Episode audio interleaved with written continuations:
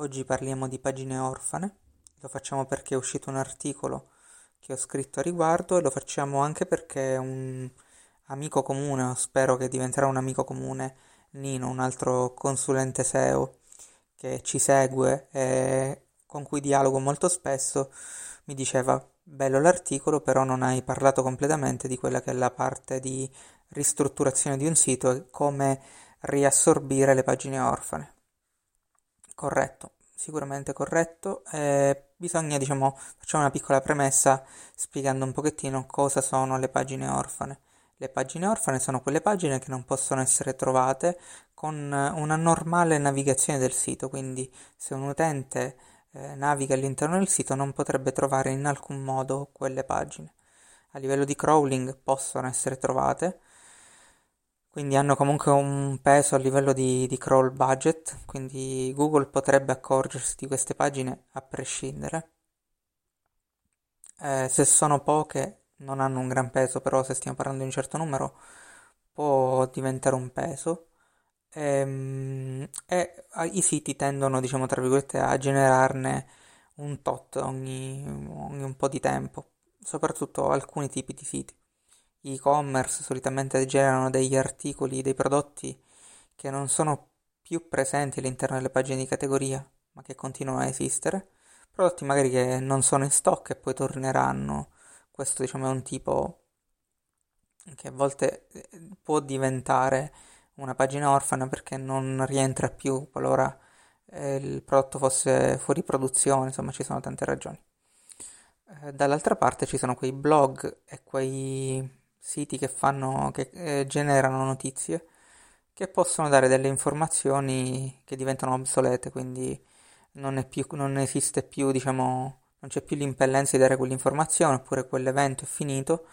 e non se ne fa, diciamo, non si generano in maniera corretta degli archivi. Di per sé un archivio può diventare, diciamo, una sezione staccata. Sempre dipende come viene gestito, cioè se si tratta di una categoria gestita dal resto del, del sito, ma che comunque diciamo ha un'interazione, eh, genera comunque interazioni tra gli articoli, esiste una possibilità che venga percepita e dovremmo chiederci allora perché stiamo permettendo a Google di far vedere quegli articoli ma tenerli staccati dal resto. Potrebbe essere una scelta giusta, dico, ma potrebbe essere anche una scelta sbagliata. Questa diciamo è la parte principale, eh, diciamo le, i casi principali di cosa succede, eh, perché vengono generate delle pagine perché, o degli articoli, chiamiamoli come vogliamo, e perché vengono messe da parte, diciamo, nel dimenticatoio. Ora, intanto sarebbe buona norma aggiornare anche gli archivi, cioè controllare che effettivamente non si possano ridurre le informazioni e fare una sorta di macro articolo con le informazioni che abbiamo diciamo lasciato da parte, non tanto per azzerare il numero di non sempre è possibile azzerare il numero di pagine orfane. Penso anche solo al caso di articoli, prodotti, eh, io li chiamo articoli, ma effettivamente sono articoli di qualcosa, dico in termini proprio di... mi viene in testa l'abbigliamento, ma non è l'unico caso. Eh, prodotti che hanno fondamentalmente una situazione un po' particolare per cui vanno fuori stock per delle stagioni, stagionalmente, o comunque non ce n'è bisogno adesso, ma tornerà il bisogno e non vuoi cancellare quella pagina. Quello è un caso, diciamo, chiaro. La cosa sbagliata è tenere centinaia di questi articoli fuori, anche perché centinaia di articoli fuori, prodotti fuori, significa semplicemente che stiamo aspettando un riassortimento che arriverà ogni quanto. Quindi dovremmo cominciare a capire fondamentalmente come funzionano eh, i nostri archivi. Solitamente eh, la verità è che molti archivi tengono dei prodotti che non verranno più caricati, si, se ne tiene una sorta di, eh, di, di fantasma che non verrà più utilizzato. Stesso dicasi per quei siti che pubblicano molte notizie molto brevi, classiche 300-350 parole, che sono l'uscita di un nuovo decreto piuttosto che di una novità in campo um, sportivo e poi in realtà eh, diciamo, la notizia viene anche ripresa eh, in un altro articolo più complesso. Questo è deleterio per tante ragioni, ma il principale fondamentalmente è che se tu di quel piccolo articolo ne stai facendo, lo, lo butti nel dimenticatoio perché sarebbe inutile renderlo visibile dopo un po' di tempo, stai creando un, un bel danno in realtà al sito. A quel punto puoi riassorbirlo. Nel caso precedente, nell'articolo che nel secondo articolo, quello più complesso, quindi puoi tranquillamente eh, incastrarlo lì. Se parliamo di molti articoli che escono all'interno del,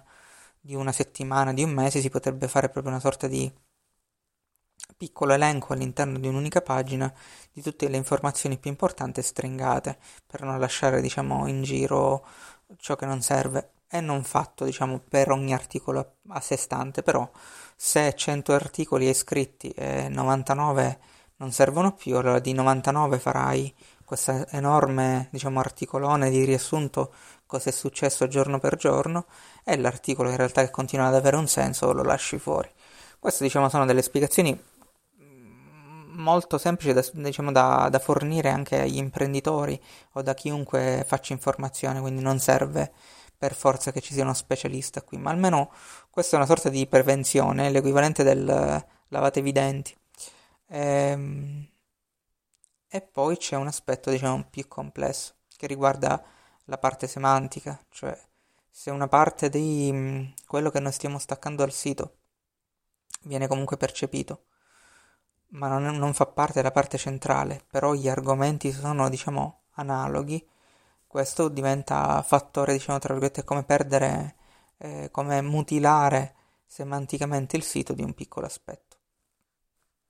Diciamo, potremmo ancora ampliare questo tipo di discussione, però